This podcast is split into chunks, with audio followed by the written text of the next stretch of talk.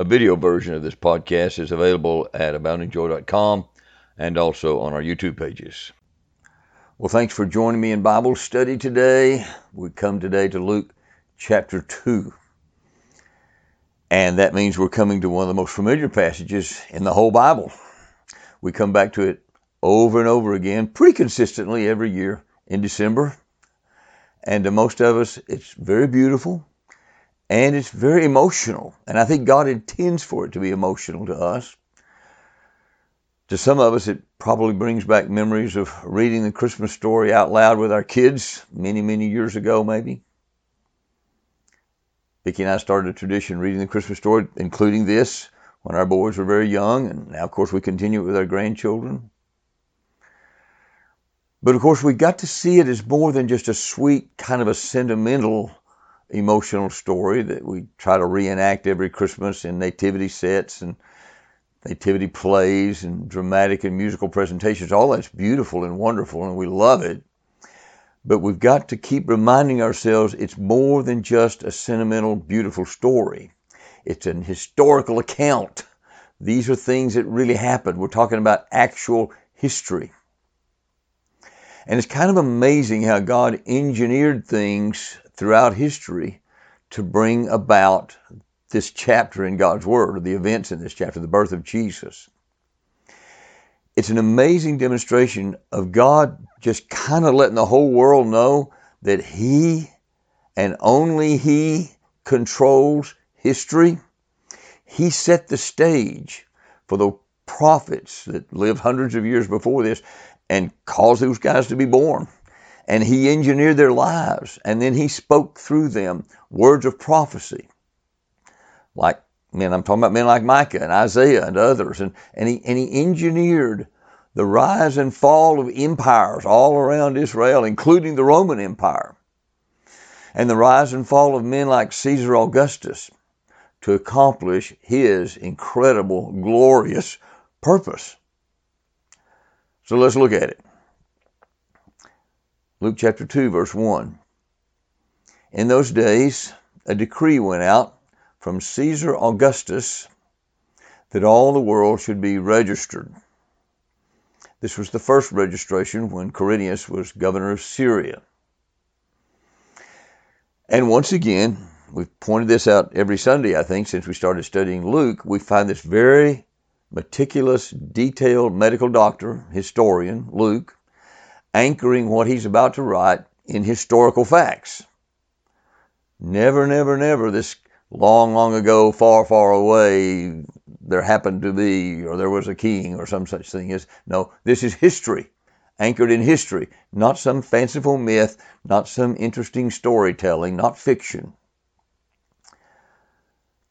Almost exactly 100 years before Jesus was born, another man was born who would become a notorious historical figure. His name was Gaius Julius Caesar. And at the time of his birth, Rome was already becoming very strong. It was not ruled by a dictator at that point in time. It, it, was an early form of a democratic republic, actually. They had a very powerful Senate, although it was certainly true that there were a few very powerful families who controlled almost everything, made most of the decision, but they did have a Senate, and it was important. It made decisions. but in time, Julius became a very successful general in the Roman army, and eventually, around 60 BC, he and two other very powerful and wealthy Roman generals, Crassus and Pompey, formed a kind of informal pact together that was designed to control how decisions would be made in Rome. Well, Crassus died in 53 BC, so he kind of went off the scene. And there was a power struggle after that between Caesar and Pompey. Of course, Caesar finally decisively defeated Pompey. That was in 48 BC, and he became essentially the dictator now of Rome. The Roman Republic was pretty much gone by this point. It was now pretty much the Roman Empire. The Senate was still there. It never totally went away, but its power was gone for all practical purposes. Well, in 45 BC, Julius Caesar adopted his grandnephew, Gaius Octavius, to be his primary heir after he had noticed Octavius's leadership potential. So Gaius Octavius became the son of Julius Caesar. He was 19 at the time. One year later, Julius Caesar was assassinated. So young 20 year old Gaius Octavius immediately began to form an alliance with two other Roman generals. One of them was Mark Antony, the other was Marcus Lepidus, in order to defeat Brutus and Cassius, who were the assassins of his adopted father, Julius. And of course, they did defeat Brutus and Cassius. After that, though, there was a long power struggle between Mark Antony and Gaius Octavius to see who really would hold the power. And Gaius Octavius finally defeated Mark Antony in 30 BC and became the supreme ruler of Rome. Three years later, in 27 BC, Gaius Octavius made a pretense of restoring power to the Roman Senate, but it was still just a sham. In truth, he was really now the Roman emperor. And he took a new name for himself Augustus. At the time, the name Augustus was considered to be a symbol of his religious authority more than his political authority, but of course he wanted both. And by 12 BC, he had taken the title of Pontifex Maximus, which meant highest priest. Actually, Julius Caesar already claimed this title for himself back in 67 BC after he claimed to be a descendant of the goddess Venus. In 42 BC, that would be two years after his death, the Roman Senate announced that Julius Caesar was actually more than a mere man. He was a god. And then, because Gaius Octavius was Julius's adopted son, the man we call Caesar Augustus, he took for himself a new title, Divi Filius, which is Latin for Son of God. Son of God, Caesar Augustus. Well, he finally died in 14 AD. That would be when Jesus was probably about 19 years old. Augustus was succeeded by Tiberius. Tiberius was the emperor during Jesus' earthly ministry. We see his name in the New Testament. And Tiberius continued for the first few years of the growth of the early church. He finally died in 37 AD, and he was succeeded by Caligula, who died in 41 AD. Caligula was succeeded by Claudius. His name shows up in Acts. He died in 54 AD. He was succeeded by the horrific and infamous Emperor Nero. Nero died in 68 AD, shortly after beheading Paul and crucifying Peter upside down and putting to death many, many other Christians during that period of time. By the time of Nero's death, almost all our New Testament had been written down. The only exceptions were probably 1st, 2nd, 3rd John and Revelation. But the influence of Caesar Augustus was lasting and very powerful. With his military power, he was able to quieten down the frontiers and institute what we call the Pax Romana. It's been called that for centuries, the Roman peace, which pretty much ended the internal civil wars within the empire. Until the Pax Romana, Rome had been in pretty much a state of constant warfare. Augustus persuaded the people, he said, listen, we need to stop the wars. This empire is going to be better off, and you'll have more prosperity with peace. And so he established the Pax Romana. And future emperors followed his lead. He set the pace, but they all followed his lead. So that Pax Romana lasted for 200 years. Amazing. Augustus also constructed and maintained an incredible system of Roman roads. And that Roman peace and that amazing system of Roman roads was part of God's providence. God was engineering all of this. They didn't realize it, of course, but they were instruments in God's hands, Caesar Augustus in particular, that made it possible for Christianity to spread so rapidly across the empire. So, you know, you have to think about all this. Most of us Christians are very keenly aware of how God used John the Baptist, for example, because he tells us that in his word to prepare the way, to prepare the way for Jesus. He preached repentance and he introduced Jesus as the Lamb of God who takes away the sins of the world. So we know John the Baptist prepared the way, but we often don't think about the fact that God used Caesar Augustus to prepare the way for Jesus too. He's using all kinds of circumstances there. And so God used Caesar Augustus to make it possible for those early Christians to take the good news about Jesus all over the empire in an amazingly short period of time. When Luke first wrote these words down that we call the Gospel of Luke that we're studying now, Augustus had been dead by that time for about 40 years, but everyone would have known about the amazing reign and amazing influence of this great man, Caesar Augustus, even though Caesar Augustus had no idea he was such an instrument in God's hands. So, Augustus ordered a census, and the census was taken all over the empire in order to set up a system for taxation. He realized he needed money to keep the empire going, and this is the way he set about getting it. Quirinius governed Syria until about 12 years after the birth of Jesus. So this is all anchored in history. Verse 3 says, And all went to be registered, each to his own town. Now, we don't really know if Augustus ordered that they had to go to their hometowns or whether he just ordered that the census had to be taken for taxation purposes. He might have allowed his provincial leaders to kind of organize how it would be done. Herod might have decided that people should go to the towns of their ancestors, and that's possibly because he knew all the family records would be there and it would make it easier to do the census. I don't know. In any case, there would be some advantages of going to your hometown because you'd get to be with some relatives you probably didn't see very often. Maybe had never seen them, and you'd get to be with relatives. That would be a pleasant and fun thing for most of those people. But there were some huge disadvantages too. It would have been a difficult trip for a lot of them. And of course, the expense could be pretty tough for poor people like Mary and Joseph. But verse 4 says Joseph also went up from Galilee, from the town of Nazareth, to Judea, to the city of David, which is called Bethlehem, because he was of the house and lineage of David, to be registered with Mary, his betrothed, who was with child. This was not an easy trip for Joseph and Mary. It would have taken several days. It would have been about an 80 mile trip. Now, here's a map of the possible route they might have taken. We don't know it for sure, of course, but it seems likely they would have crossed over the Jordan River to make the trip. That's what Jews usually did in those days, partly to avoid going through Samaria, of course, and partly to enjoy traveling along the Jordan River, which is probably more pleasant. But they would finally have come down to the city of Jericho. Jericho is located in the Jordan Valley, about 800 feet below sea level. It's a city with the lowest elevation in the world. And that road from Jericho up to Jerusalem would have been about 18 miles altogether, and would have had an altitude increase of about 2,500 feet. That would be a very difficult trip, especially for a young pregnant woman. But when we think about Bethlehem, there's kind of a powerful, deep, emotional response to this passage of Scripture and to the town of Bethlehem itself. Part of that has to do, I think, with the emotions of the songs. You know, we have songs about Oh Little Town of Bethlehem and, and dramatic presentations and paintings we've seen and heard through the years at Christmas time. But part of it has to do with the actual history of Bethlehem.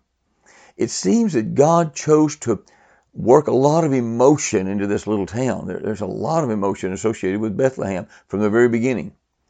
The first time we find its name in the Bible is right after God had appeared to Jacob at Bethel. You may remember that God renewed the covenant with Jacob that he had made with his father Isaac and with his grandfather Abraham. God renewed that covenant with, with Jacob there at Bethel. And Jacob, that was a spiritual high for Jacob. I mean, probably an emotional experience in and of itself. And he'd set up a pillar there at Bethel to commemorate the fact that the Lord appeared to him there and renewed his covenant with him there. He wanted it to be a memorial. Well, immediately after that high emotional moment in Bethel in Jacob's life, Jacob proceeded from Bethel with his family toward Bethlehem, which, by the way, also had another name. It was called Ephrath or Ephrathah. And as they approached Bethlehem, Rachel, remember Rachel's the woman Jacob loved with such intensity. Remember the story of Jacob and Rachel? Well, she went into labor, about to deliver Jacob's youngest son, Benjamin. But the delivery was too much for her, and she died in childbirth. So Jacob's emotions are high, and then they plunge to the depths. High of Bethel, high of his beloved Rachel giving birth to his youngest son. And now she's gone. And he buries her there just outside Bethlehem. That was about 1900 years before Jesus was born. So already it's a place of great emotion. I mean, when the descendants would go by there, this is where Rachel is buried. And they would remember what happened. Well, about 800 years after the death of Rachel and her burial there at Bethlehem, there was another very emotion filled event that happened there in Bethlehem, only this one's a lot more positive. It's according to the book of Ruth. Bethlehem's a town where the great love story between Ruth and Boaz takes place. Of course, they eventually are married, and Bethlehem's the place where they had a son named Obed. And Obed grew up there in Bethlehem and married, and he had a son named Jesse. And Jesse grew up there also in Bethlehem and married and had a son. And he named his son, had many sons, of course, but his youngest was named David. David. And David grew up there and eventually became the greatest king of Israel until the Messiah came. He was so great that his hometown, Bethlehem, got another name. It was called the City of David which is a little confusing, by the way, because there's a sector in Jerusalem, the Mount Zion sector in the city of Jerusalem, that was also called the City of David, because that's where David set up his throne. Well, about 250 years after the death of King David, God raised up a prophet named Micah. He was a contemporary of the prophet Isaiah. They lived at the same time, around 700 years before Jesus was born. And God caused Micah to write down this prophecy. But as for you, Bethlehem Ephrathah, too little to be among the clans of Judah, from you one will go forth for me to be ruler in Israel. His goings forth are from long ago, from the days of eternity. So this is an amazing prophecy. Micah prophesies that the Messiah will be born in Bethlehem. And to make sure we know who he's talking about, he adds, he's not only going to be born in Bethlehem, he's the one who exists from eternity past. More than just a mere man. he's the Messiah. He's God come in the flesh. And because of that last part of the verse, is going forth from long ago, from the days of eternity, the Jews understood this had to be a prophecy of the Messiah. This is not a mere ordinary ruler. He's talking about the Messiah. And 700 years later, when Jesus was born there, you remember the Magi's search for him led them to Herod's palace. And after they left, Herod asked his Bible experts, the chief priests and the scribes, where they expected the Messiah to be born. And of course, his Bible experts told him, said, We know exactly where the Messiah is going to be born. He's going to be born in Bethlehem. We have a prophet, Micah. He told us all about that. We know. Let's read what happened there in Matthew chapter 2, verse 4. In assembling all the chief priests and scribes of the people, he inquired of them where the Christ was to be born, and they told him, In Bethlehem of Judea. For so it's written by the prophet, And you, O Bethlehem, in the land of Judah, are by no means least among the rulers of Israel, for from you shall come a ruler who will shepherd my people Israel. And you, I'm sure, remember the rest of that story. God sent an angel to warn Joseph to take Mary and Jesus out of Bethlehem to Egypt. And Herod, King Herod, as paranoid as he was and full of furious and irrational anger that some two year old might pose a threat to his throne, ordered all the boy babies in Bethlehem under two to be killed. Again, a place of deep emotion. So, the death of Rachel, the birth of Benjamin just after the spiritual high at Bethel, the romance and marriage of Ruth and Boaz and the birth of their son and grandson and great grandson David and the birth of our Lord Jesus Christ that had been prophesied to happen right there in Bethlehem 700 years before it happened. The horrible slaughter of all those innocent children by Herod. It just seems that God intended for the town of Bethlehem to be a place that would draw out our most intense emotions. And this is the most powerful of all. Verse 6 And while they were there, the time came for her while they were there in Bethlehem, where they were supposed to be, where they were prophesied to be. The time came for her to give birth. And she gave birth to her firstborn son and wrapped him in swaddling clothes and laid him in a manger because there was no place for them in the inn. Luke has an amazing way of understating the greatest events of history. And she gave birth. verse 7. We get to chapter 23, we find Luke writing, And when they came to the place that's called the skull, there they crucified him. Just a simple statement. And in Luke 24, we find the women going to the tomb of Jesus and they found the stone rolled away from the tomb. He just states it. He's writing about the greatest events in the history of the world. He could have been much more dramatic. He could have built the drama if he'd wanted to. But he just lets these incredible truths, these incredible facts speak for themselves. She gave birth. There they crucified him. Found the stone rolled, rolled away. Well, Luke tells us that Mary wrapped Jesus in swaddling cloths. Babies were more commonly swaddled in ancient times than they are now. The idea behind swaddling is to wrap the baby in cloths, not too tight, but tightly enough to keep the baby calm and help the baby sleep better. By the way, the Greek words here seem to imply that the swaddling cloths were simply torn pieces of cloth. And of course, Jesus' first bed is a simple feeding trough for animals. Later, Jesus would remind one of his would be followers, remember this, that he didn't have anywhere to lay his head. Son of Man has nowhere to lay his head, Luke chapter 9. Luke tells us in verse 24 of this chapter that we're studying that Mary and Joseph offered two birds at her purification after circumcision. This means they were poor. In, Luke, in, in Leviticus chapter 12, God gave Israel instructions for purification uh, offering after the birth of a child. It's supposed to be a lamb. But in verse 8, he says, She can't afford a lamb, then she shall take two turtle doves or two pigeons. That's what Mary offered. She couldn't afford a lamb, even though she was carrying the Lamb of God in her arms. What's God doing here? We need to understand this. It's very important.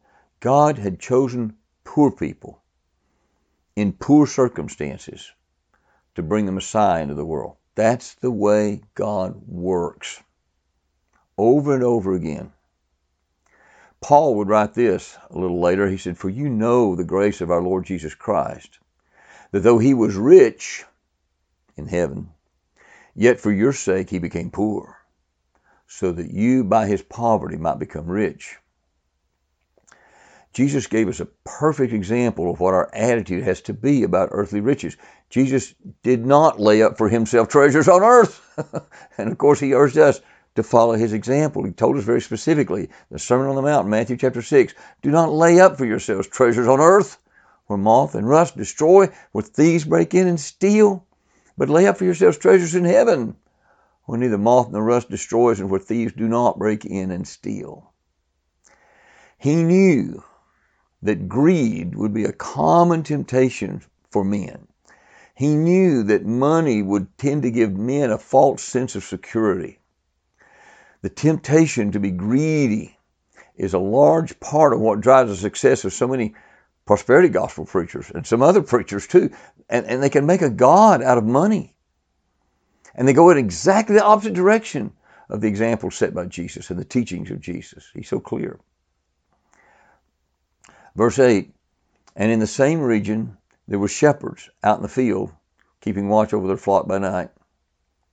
And an angel of the Lord appeared to them, and the glory of the Lord shone around them, and they were filled with great fear.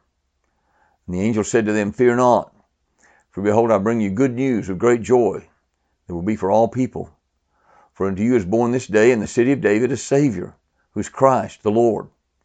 And this will be a sign for you. You'll find a baby wrapped in swaddling cloths and lying in a manger. And suddenly there was with the angel a multitude of the heavenly host, praising God and saying, Glory to God in the highest, and on earth peace among those with whom he's pleased. When the angels went away from them into heaven, the shepherds said to one another, Let's go over to Bethlehem and see this thing that's happened, which the Lord's made known to us. And they went with haste and found Mary and Joseph and the baby lying in a manger. And when they saw it, they made known the saying that had been told them concerning this child, and all who heard it wondered at what the shepherds told them. But Mary treasured up all these things, pondering them in her heart. And the shepherds returned, glorifying and praising God for all they had heard and seen as it had been told them. And again, this is the kind of historical record that makes us do a double take. Shepherds? Really? the least prestigious job in Israel. These guys were not even allowed to give testimony in a court of law. I mean, come on. The Messiah's come. Surely we can do better than shepherds, can't we? I mean, oh, oh, why not announce it to the court at Caesar's palace? or at least to the Jewish Sanhedrin? no. No, God has no intentions of feeding the pride and glory of men who are already filled with this pride and self righteousness. It reminds us of how he showed himself after his resurrection. You remember?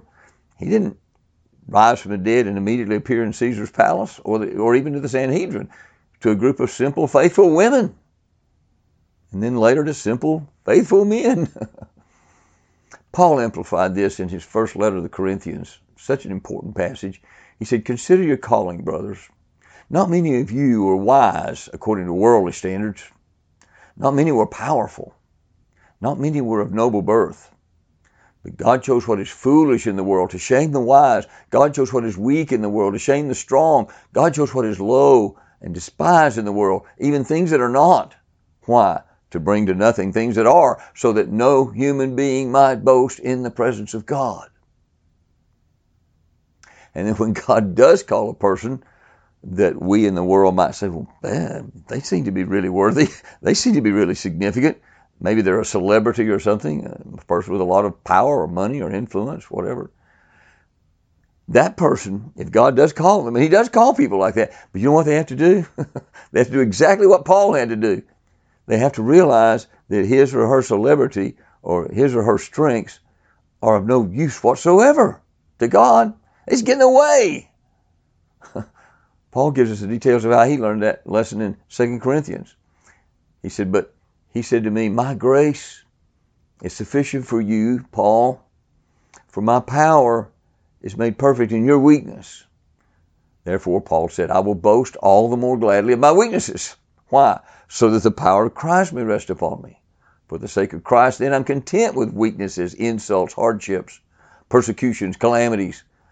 For when I'm weak, then I'm strong. Paul emphasized it this way to the Philippians. He's talking about the same kind of thing. He said, Whatever gain I had, I counted it as loss for the sake of Christ. Indeed, I count everything as loss because of the surpassing worth of knowing Christ Jesus, my Lord. For his sake, I've suffered the loss of all things and count them as rubbish in order that I may gain Christ.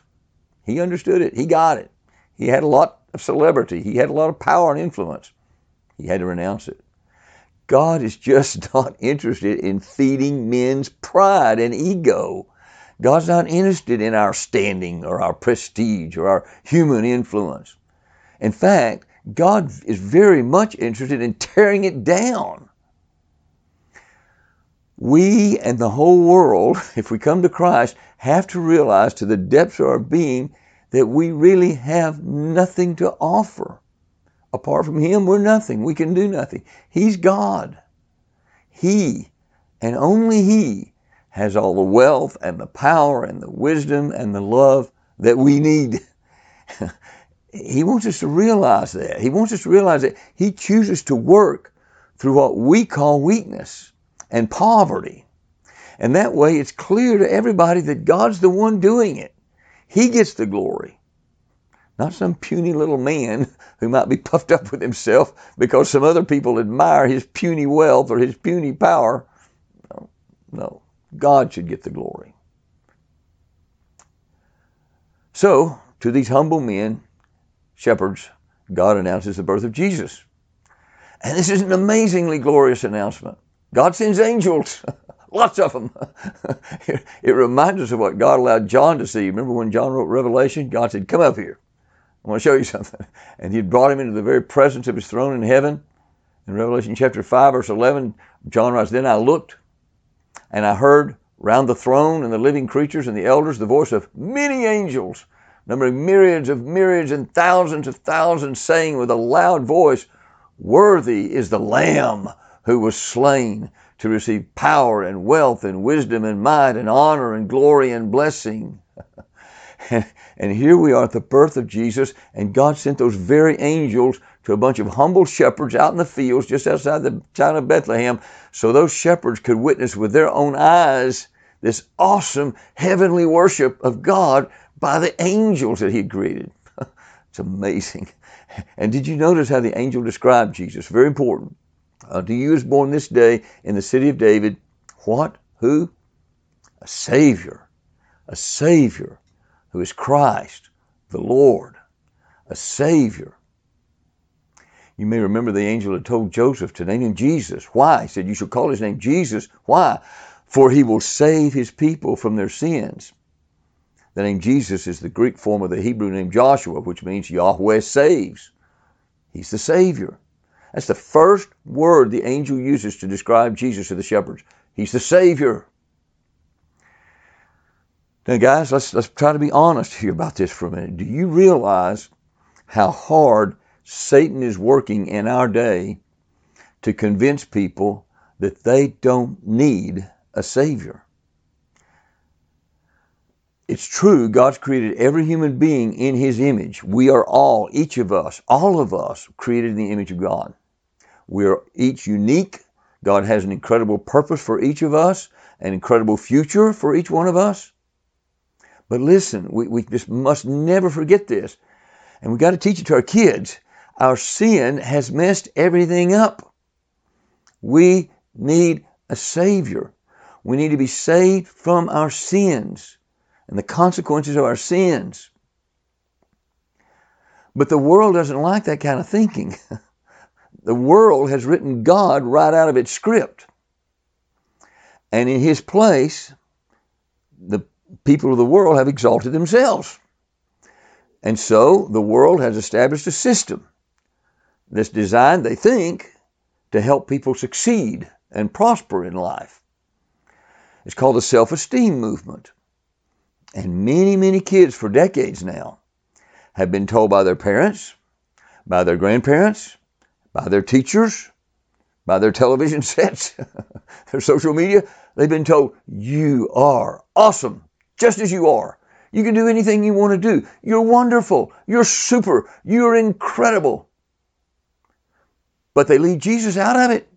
They leave Jesus out of the conversation. And so, after having their self esteem boosted to the heavens year after year after year after year, many of them hear the words, Jesus came to be your Savior, and they think, What?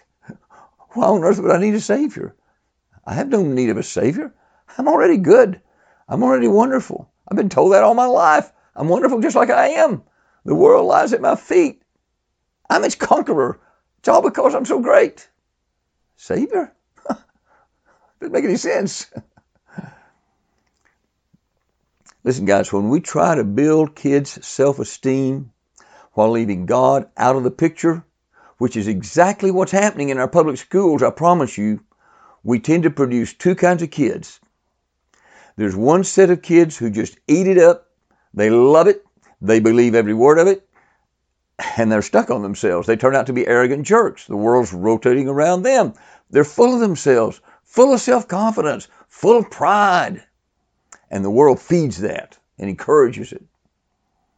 Now, there's another set of kids that they try, they try to believe the hype, the self esteem hype, but they fail and they keep failing and they know they're failing. And so what they decide is, I, I can't live up to these expectations and they conclude they're nothing but abject failures, that they can't do anything right, they're never going to amount to anything, and those kids often wind up feeling totally worthless. Doesn't work on them.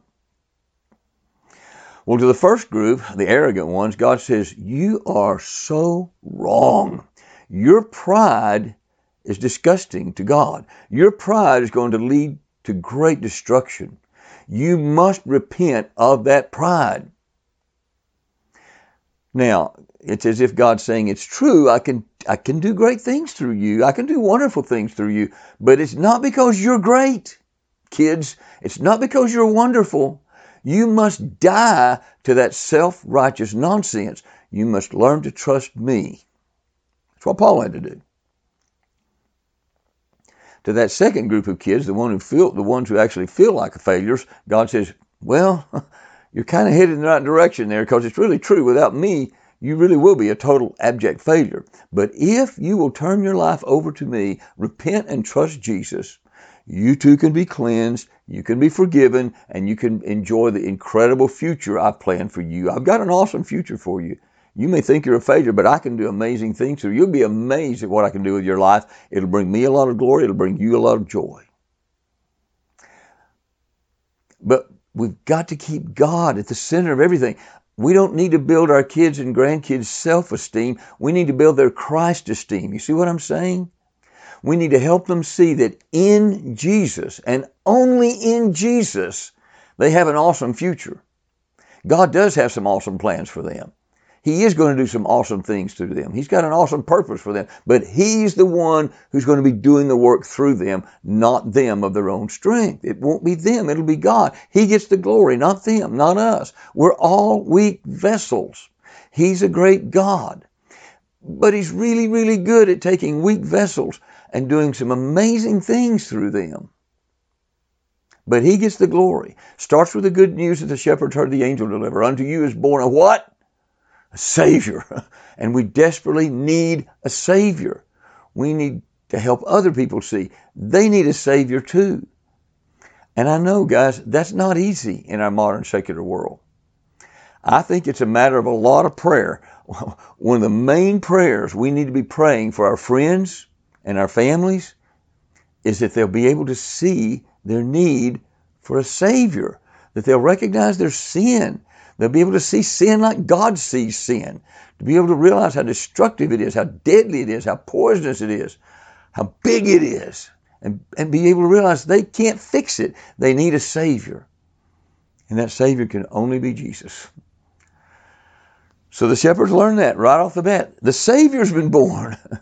they also learn He's the Christ, Hebrew Messiah the anointed one, the one to whom all those kings and priests and prophets of the Old Testament pointed to. He's the ultimate king, the ultimate priest, the prophet, ultimate prophet, the Messiah, the Christ, the anointed one. And of course, they say he's the Lord, he's the master, he's actually God come in the flesh. So the first thing that happens to these guys, in a shocking and magnificent way, an angel appears and announces his birth. Incredible announcement, incredible moment. Their hearts have to be hammering. but then they get to witness this multitude of angels praising and worshiping God. And in the process, you know what's happening? Not only are they being blown away by the glory of God, but these angels are providing a model for those shepherds. You don't have to be an angel to praise and worship our Creator. You, you can do it too. We can do it too. This is the way to do it. So the, the shepherds got to see it modeled. And then what? Angels just disappear. Their mission's been accomplished. They're gone. Now what? Well, they go find Jesus. they immediately go find Jesus. And, and again, they just, they're just totally overwhelmed by all of this. They've gotten the news from an actual angel, from God. They've actually been privileged to hear a multitude of these heavenly angels praising God. And finally, there he is. They're looking at him. And it's just as the angel said He's wrapped in swaddling clothes. That pro- probably wouldn't have been too unusual, but, but he's lying there in a manger of all places, just like the angel said. And that part's very unusual. This is the Savior. We see the Savior. We, we're looking at the Messiah, the Lord. So now what? What do they do next? Well, they start telling folks, hey guys, listen, you have to know about this. Verse 20 says they also started praising and glorifying God. They are imitating those angels. And it's just so fitting. Here are the simple men who tended the lambs out in the fields. These, by the way, were the lambs who would eventually be sacrificed, you realize, down at the temple, just a few miles down the road in Jerusalem. All those lambs would be sacrificed to point to the ultimate Lamb of God. And here are these men. God honors them by sending them right to Jesus. It's as if God's saying to them, Men, You've been faithful to me in doing a very mundane but very important job. You've been taking care of my little sacrificial lambs. All those lambs have been pointing to a Savior. Well, here he is, the Lamb of God. You get to be the first to worship him. awesome moment. Now, I want us to meditate just a little bit about their response. They were privileged to see something amazing. God sent angels to them to announce the birth of the Savior. They got to actually see the Savior with their own eyes. And now they're just overflowing with this excitement and joy and this wonder of what's, what's happening to them. They've got something they just have to share. they want people to know what happened. And of course, they're a model for us, guys. I think God wants us to be so amazed at what He's done in our lives that we want people to know about it just as badly as those shepherds did. But listen, let's admit it, let's be honest here. We're in an enormous battle right at this point. Satan and the world around us are trying very hard to take the edge off the excitement. They're trying hard to, you remember that old aphorism, familiarity breeds contempt? Yeah, Satan would love to cause that to happen with people's understanding and knowledge of Jesus. So if we try to talk about Jesus to some people, you know what their process is? It's something like this. Jesus? Oh yeah, yeah, yeah, yeah, yeah. I know about Jesus. Yeah, I know that story. Yeah, yeah, I know he died on the cross. Yeah, yeah, you know all about that. By the way, what's on TV tonight? you see the disconnect? The world wants us to make this account into a nice little subjective story that we Christians choose to cling to, but which they, for the most part, feel like they've kind of outgrown. Maybe a nice little story, kind of sentimental, but you know, there are other things more important in their minds. One of my hopes for the Veritas videos is that kids and adults, people in general, would watch them and say, Whoa, this is amazing. Look at all this evidence that God's left that points us so clearly to Him. It's amazing. This is astounding. I'd love for those videos to cause people to be just as astounded at what God has done as those shepherds were. Amazing. It's amazing. It's astounding. And so often there's this terrible disconnect. And a lot of people, when I talk to them about the Veritas videos, yeah, okay, it's neat. they don't have time to watch them. And a lot of people think, eh, I've heard all that stuff. You know, there's nothing special there. I know Steve. Everybody always knows this stuff. You know, I, I got other things. I just think we've got to put a lot of prayer into this.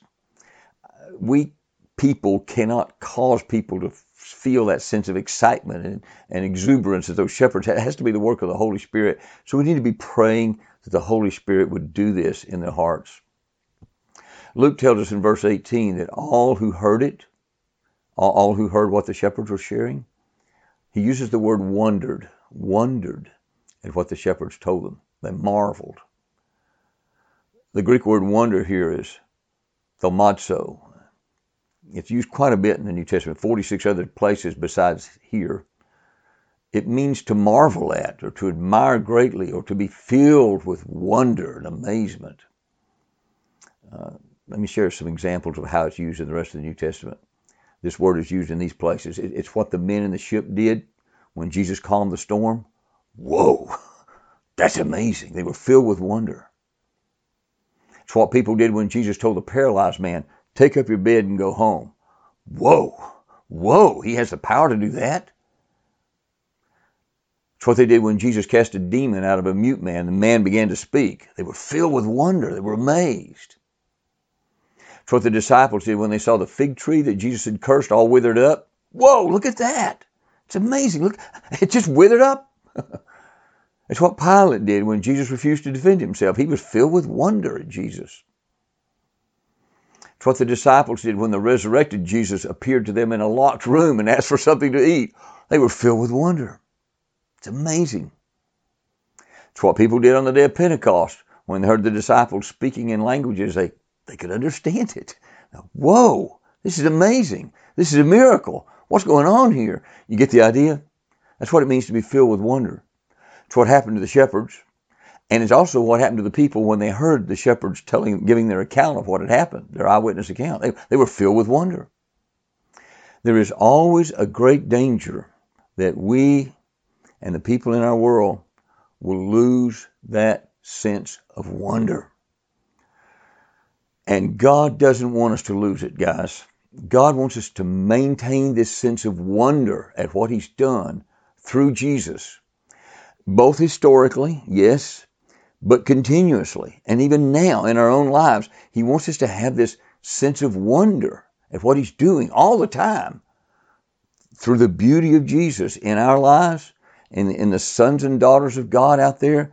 He's working, He's doing marvelous things. They're created in His image and through his creation all around us, he's doing marvelous things. And he wants us to look at these things and think about these things and meditate about these things and, and be filled with wonder and amazement. Satan will attack that sense of wonder. I guarantee it. He attacks it all the time. And we just need to be praying, oh God, please help me not lose that sense of wonder. You remember Keith and Kristyn Getty, don't you? They've written some awesome songs to help us worship. Well, they've written a beautiful song that expresses that very prayer to God. Don't let me lose my wonder. And I just wanted to give you an opportunity to worship with that song before we stop today. And listen, if you happen to be listening to this study later on in an audio podcast, so you're not watching, you're just listening, it'd really be worth your time, I think, to find this video on the, our YouTube pages or, or aboundingjoy.com just to watch this song. Okay? Let's make this our prayer.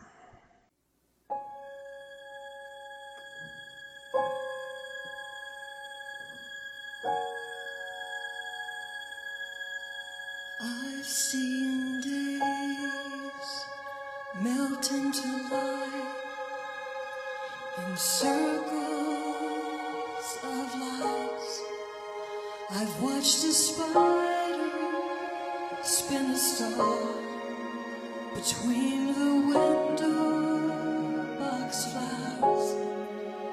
I've heard you laugh and cry